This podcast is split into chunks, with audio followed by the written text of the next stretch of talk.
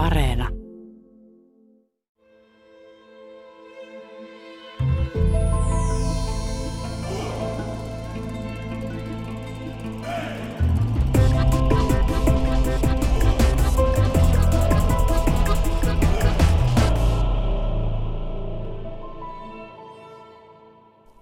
Jos lähdetään purkamaan jaloa venäläistä ruokakulttuuria ja perinnettä vaikka kodista ja aamiaispöydästä voimme aloittaa, niin millainen on keskiverto venäläinen aamiaispöytä? Se vähän riippuu siitä, että ö, onko se koti maaseudulla vai kaupungissa. Sanotaan, että Moskova, Pietari ja monet suurkaupungit, miljoonakaupungit, niin niissä se aamiaiskattaus on varmaan aika paljon samanlainen kuin meillä. Tosin se sisältää ehkä enemmän leipää, ehkä enemmän smetanaa ja rahkaa kuin meillä. Mutta kahvit ja teet ihan samalla lailla. Maaseudulla se saattaa olla jopa, jopa keitto tai tattaripuuroa kotletin kanssa. Vähän sellainen perinteisempi venäläinen aamiainen. Tuo tattari on tyypillinen Venäjällä. Kyllä, kyllä. Venäläiset rakastavat tattaria. Ja oikeastaan se käännös, että se on tattaripuuro suomeksi, niin se on vähän väärä. Sehän on oikeastaan vain kypsennettyä tattaria. No sitten päädytään päiväruokaan. Mitä lounaalla tarjotaan? Äh, hyvin monet venäläiset vieläkin syövät varmaan Neuvostoliiton jälkeisen ajan tottumuksena. Ihan, ihan silleen niin kuin alkuruuan, salaatin, sakuskan, keiton ja pääruuan. Nuoret ja taas erityisesti suurkaupungeissa asuvat niin syövätkin sitten jo vähän kevyemmin eri lailla. Eli, eli ehkä niin kuin sanotaan eurooppalaisemmin. Onko venäläinen ruokaperinne jotenkin epäterveellistä, jos ajatellaan vaikkapa lihaa tai rasvaa? Opiskeluaikana niin teimme kerran jouluaterian, jota sitten koulun ruuan ammattilaiset tutkivat, ja heidän mielestään suomalaiset jouluruuat oli hyvin rasvaisia. Että venäläisethän käyttävät pal- oikeastaan leivän kanssa ei käytetä voita. Käytetään sitten kyllä rasvaisia maitotuotteita aika paljon. Käytetään aika paljon lihaa, mutta myöskin kalaa. Onko illalla syötävä ruoka varsinainen pääateria? Kyllä joo, ja sitä syödään, syödään ajan kanssa. Syödään yleensä joku alkuruoka ja sitten pääruoka.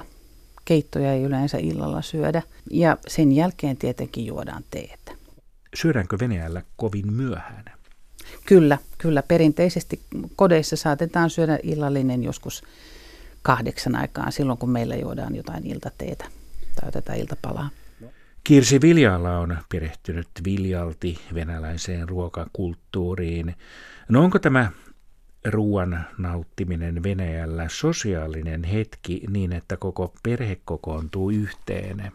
Aina koko perhe kokoontuu. Se on ehdottomasti päivän, päivän tärkeimpiä hetkiä. Se sosiaalisuus on venäläisille hyvin tärkeä. Siinä pöydän ääressä sitten vaihdetaan päivän kuulumiset ja parannetaan maailmaa sitten sen teekupposen äärellä.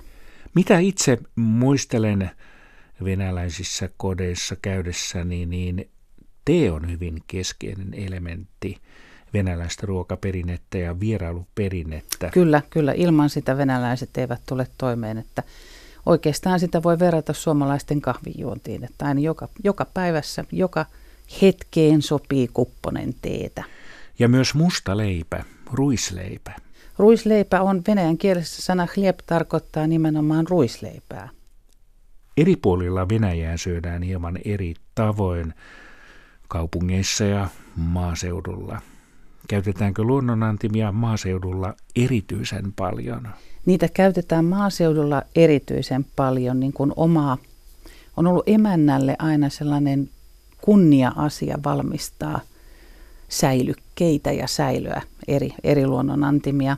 Kyllä niitä käytetään kaupungeissakin, mutta varmaan tänä päivänä jo vähenemässä väärin.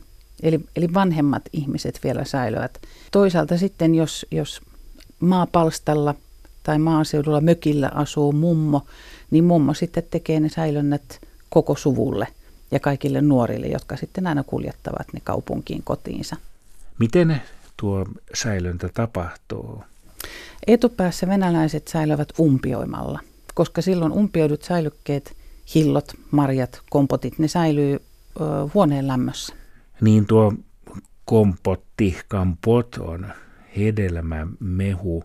Se on, se on oikeastaan, joo, se on hedelmämehu, se voidaan tehdä myöskin kuivatuista hedelmistä, tai sitten on ihan vaan sokeriliemeen säilöttyjä marjoja, joista sitten aterialle voidaan valmistaa morssia.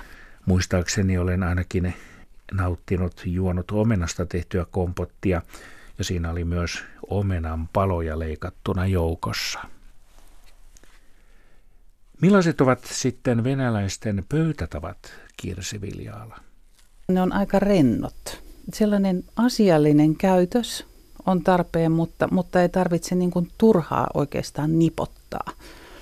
Eli, eli ei ole sellaista, mun mielestäni kodeissa sellaista tiukkaa, tiukkaa säännöstöä, jonka mukaan toimitaan, vaan, vaan esimerkiksi pöytään katetaan vain lusikka ja, ja haarukka, ei välttämättä veistä. Monessa venäläisessä perheessä ei käytetä veistä, et sen takia lihakin syödään vaan sillä haarukalla paloitellen. Onko esimerkiksi stroganoff venäläistä perusruokaa? Stroganoffia mm, venäläisessä kodissa mun käsittääkseni aika harvoin valmistetaan, koska se, on, se vaatii erittäin hyvän lihan. Ja, ja sitten se, mikä Suomessa ymmärretään stroganoffina, on vähän eri kuin Venäjällä. Suomalainen stroganoffi on lähempänä tatarien azua, joka on, on lihapata, naudanlihasta tehty lihapata, jossa on vähän isommat lihanpalat. Ja sitten siinä on aina tomaattisosetta ja suolakurkkuja mukana. Suolakurkku on kaiketikin tärkeä Venäjällä. Kyllä, venäläiset ei voi elää ilman suolakurkkuja. Mutta se on kuitenkin erilaista kuin suomalainen suolakurkku. Joo, joo koska ni, kun ne suolakurkut suolataan, niin siihen mukaan laitetaan aina mausteita. Siellä on aina ehdottomasti pitää olla yrttejä, valkosipulia, joukossa piparjuurta. Ja, ja Suomessa kun suolataan, niin, niin näitä ei käytetä. Eli sen takia ne venäläiset suolakurkut usein meillä sekoitetaan maustekurkkuihin. Mutta maustekurkkujen valmistuksessa käytetään etikkaa, mitä ei suolakurkkujen valmistuksessa käytetä. Ja Venäjällä taas ei etikkaa niinkään. Venäjällä käytetään paljon vähemmän etikkaa, ja itse asiassa venäläinen etikka on myöskin laimeampaa. Eli se on kuudesta yhdeksään prosenttista, kun meillä se on vähintään kymmenen prosenttista keskimäärin. Miten sitten venäläiset maustavat ruokiaan? Venäjä, perinteinen venäläinen keittiö ö, oikeastaan niin nojaa siihen, että, että hyödynnetään kunkin ruoka-aineen omaa makua ja sitä vaan vahvistetaan. Eli punajuurisalaatissa pääaineena oikeastaan saattaa olla ainoana aineksena on se punajuuri. Ja, ja sitten vaan ne muut lisukkeet siinä, niin ne vahvistavat vaan sen punajuuren makua. Eli, eli mausteita käytetään hyvinkin hillitysti. Salaateista tehdään paljon kivaa. Venäjällä myydään esimerkiksi rautatieasemilla erilaisissa kulhoissa eri nimisiä salaatteja, mutta ne ovat kuitenkin samanlaisia kaikkialla joka puolella Venäjää. Joo, se johtuu siitä, että, että Neuvostoliiton aikana oli suunnitelmatalous ja myöskin ravintolat toimivat suunnitelmatalouden mukaan. Jokaisessa ravintolassa oli kirja, joka oli valtion standardien mukaan kirjattu siihen kaikki reseptit. Ja sen takia niin Kamtšatkalla kuin Pietarissa niin sai samaa, samalla reseptillä valmistettua borssia tai, tai stroganoffia. Luetellaanpa seuraavaksi tyypillisimmät venäläiset ruokalajit. Blinithän ovat kaikille tuttuja, ja niihin voidaan panna väliin mitä vaan. Suolakurkut ovat samoin tuttuja, stroganoffikin mainittiin tuossa. Pelmenit. Pelmenit on hyvin ö, suosittuja ja, ja itse asiassa se varmaan johtuu siitäkin, että, että Neuvostoliiton aikaan niitäkin sai aina pakasteena helposti. Ne oli nopeasti valmistettavia ja helposti perheenäiti, kun tuli töistä kotiin, niin lämmitti niitä sitten keittiperheelle. Maultaan ne myöskin sopivat. Ne on, ne on miedonmakuisia ää, ja sitten niitä voi syödä hyvin erilaisten lisukkeiden kanssa. Ne on sillä tavalla monipuolisia. Suomessa tunnetaan venäläinen keittiö nimenomaan hienoista venäläisistä ravintoloista. No yhdistyykö venäläinen keittiöperinne luksukseen? Mm, no se liittyy oikeastaan siihen, että, että tuolta pitää mennä aika pitkälle historiassa taaksepäin. tuhatkuusisataaluvulla herrojen ja narrien keittiöt erottuivat. Siihen asti kuusitoistasataa-luvulle saakka kaikki oli syönyt samaa ruokaa. Mutta kuusitoistasataa-luvulla siitä lähtien vähitellen rikkaimmat rupesivat syömään monipuolisemmin ja omaa ruokaansa. Ei syöty enää samassa pöydässä.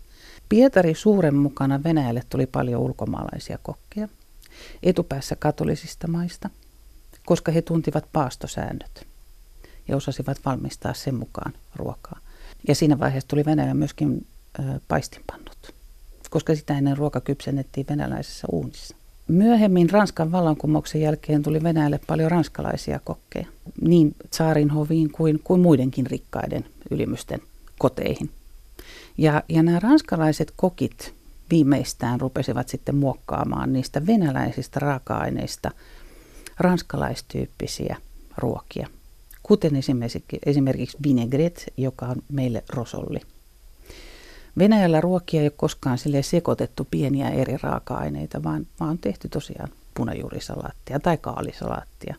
Mutta, mutta sitten näitä, kun ruvettiin sekoittamaan, niin saatiin tällainen ä, eurooppalainen keittiö.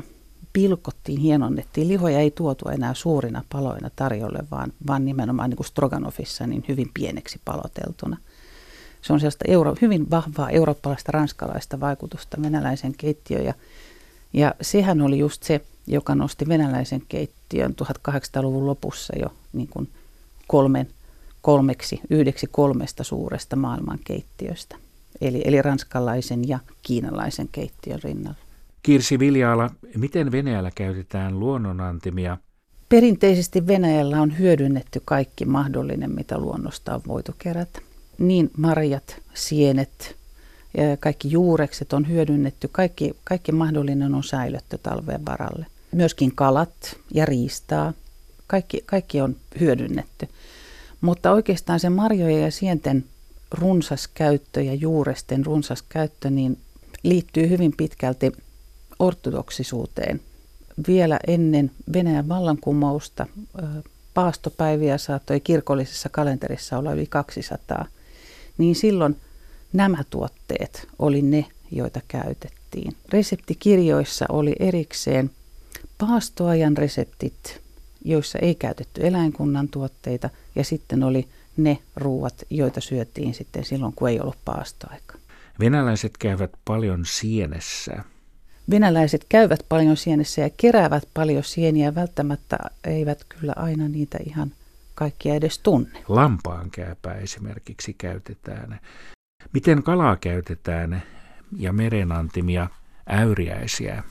Mulla on sellainen hyvin vakaa käsitys siitä, että, että Neuvostoliiton aikana, kun ruoka-aineita, erityisesti kalaa, joka piti tarjoilla tuoreena, niin sitä ei saatu säilymään eikä kuljetettua pitkiä matkoja. Sen takia oli suuria venäläisiä tehdaslaivoja ja, ja kalastettiin valtamerikaloja, jotka oli venäläisille tuntemattomia. Ja niistä sitten vaan aina paistettiin. Niitä vaan paistettiin tai keitettiin tai haudutettiin tai kypsennettiin uunissa. Ja sen takia ne, ne perinteiset lähikalat joita, ja meren elävät ja, ja ravut, joita on ollut, niin ne, niitä ei ole sillä tavalla niin arvostettu. Ää, se mitä on arvostettu, niin on arvostettu punalihasta kalaa, eli lohikaloja ja sampea. Mutta ne taas eivät ole ollut kaikkien saatavilla. Ja niistä on tehty kaviaaria. Joo, niistä on saatu kaviaaria muun muassa. Kaviaaria sitten taas vielä jonnekin tuonne seitsemänkymmentäluvulla oli, oli Neuvostoliitossakin hyvin saatavilla. Ja toisaalta nytten taas on, mutta se, että kuinka aitoa se on, niin siitä ei aina olla ihan varmoja. Venäjällä rautateillä, kun juna aina pysähtyy asemalle, junalle tulee aina mummoja, baabuskoja koreissaan, kaloja, jopa leipää. Onko se yleinen piirre? On, on, kyllä. Ja se on nimenomaan maaseudulla, no pienissä kaupungeissakin hyvin yleistä. Usein nimenomaan eläkeläiset hankkivat tällä tavalla lisätuloja. Ne on herkullisia, ne itse leivotut tuotteet. Eli, eli silloin Neuvostoliiton aikana tämäkin kulttuuri välillä meinasi kadota. Ei ollut aikaa ja sitten oli järjestetty työmaaruokailu ja lapsille ruokailut koulussa ja muualla. Eli, eli se säilyy niillä vanhoilla, vanho, vanhojen ihmisten taitona ja sitten se on siirretty yleensä lapsenlapsille. Onko venäläinen ruokakulttuuri muuttunut vuosien saatossa? Esimerkiksi onko roskaruokakulttuuri niin sanottu vallannut alaa? Jonkun verran on, mutta se ei ole sillä tavalla niin kuin arkipäiväistä ruokaa monillekaan. Silloin kun Moskovaan tuli ensimmäinen McDonald's, niin sehän oli todella suuri tapahtuma. Sinne mentiin syömään juhlaateriaa. Nyt se on oikeastaan loiventunut tämä tilanne. Käydään syömässä joo, koska ne paikat on aika siistejä, puhtaita, niin kuin täälläkin. Mutta kuitenkin edelleenkin monet venäläiset kaipaa sitä perinteistä venäläistä ruokaa, niitä tuttuja makuja ja arvostavat niitä enemmän. Ja miten ne nuoremmat suhtautuvat?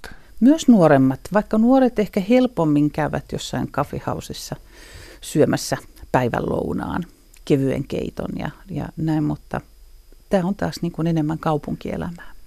Koska Venäjä on valtaisa maa ja paljon kansallisuuksia täynnään, varmaan jossain päin esimerkiksi Siperiassa on jotain omintakeista, tulevat minulle mieleen lähinnä esimerkiksi karhunpeijaset Siperiassa.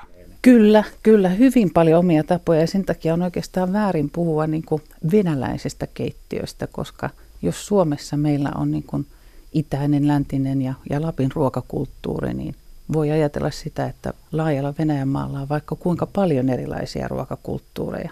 Toisaalta tänä viimeisenä kaksikymmentä kolmekymmentä vuoden aikana niin monet nämä kansalliset ruokakulttuurit on nousseet uudestaan.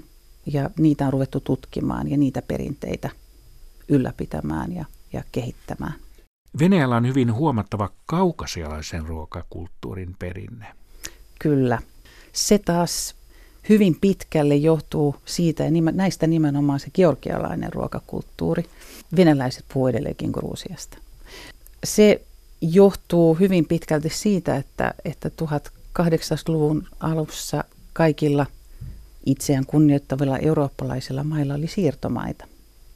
Ja sitten kun Georgia liitettiin osaksi Venäjää, sitten venäläisilläkin oli oma tavallaan siirtomaa. Ja siitä tuli hyvin modernia sitten käydä siellä Georgiassa ja silleen tutustuttiin näihin georgialaisiin ruokiin, jotka oli pitkälti saanut vaikutteita Persiasta ja Turkista ja Välimeren maista. Se oli aivan erilaista kuin perinteinen venäläinen ruoka tai sitten ranskalainen ruoka, jota jota rikkaat ihmiset oli syönyt. Mitä kaikkia venäläinen ruokakulttuuri on tuonut Suomeen? Kaikista eniten vaikutteita varmaan on tullut tuosta Karjalan kautta vähän niin kuin suodatettuna. Eli, eli justiin Karjalan paisti nimensäkin mukaan, joka on pitkään äh, hiljalleen laskevassa lämmössä kypsynyttä lihaa. Hyvin venäläinen tapa valmistaa lihapataa. Karjalan piirakat ja monet muutkin piirakat. Ja yleensä se on piirakkakulttuuri. Ja sehän on kyllä niin kuin hyvin sopinut tänne Suomeen, koska täällä on aina myöskin syöty leipää. Venäjällä on paljon kaalipiirakoita, porkkanapiirakoita, perunapiirakoita. Kaikilla mahdollisilla täytteillä voidaan tehdä piirakoita. Ja perinteisesti niitä on tehty aina hiivataikinasta. Se on se hiivataikina, joka on se kaikista tärkein, että myöhemmin sitten on tullut voitaikinaleivonnaiset ja piirakat, piiraat, tavallaan pasteijat. Mutta siinäkin on ehkä enemmän sitä ranskalaisen keittiön vaikutusta.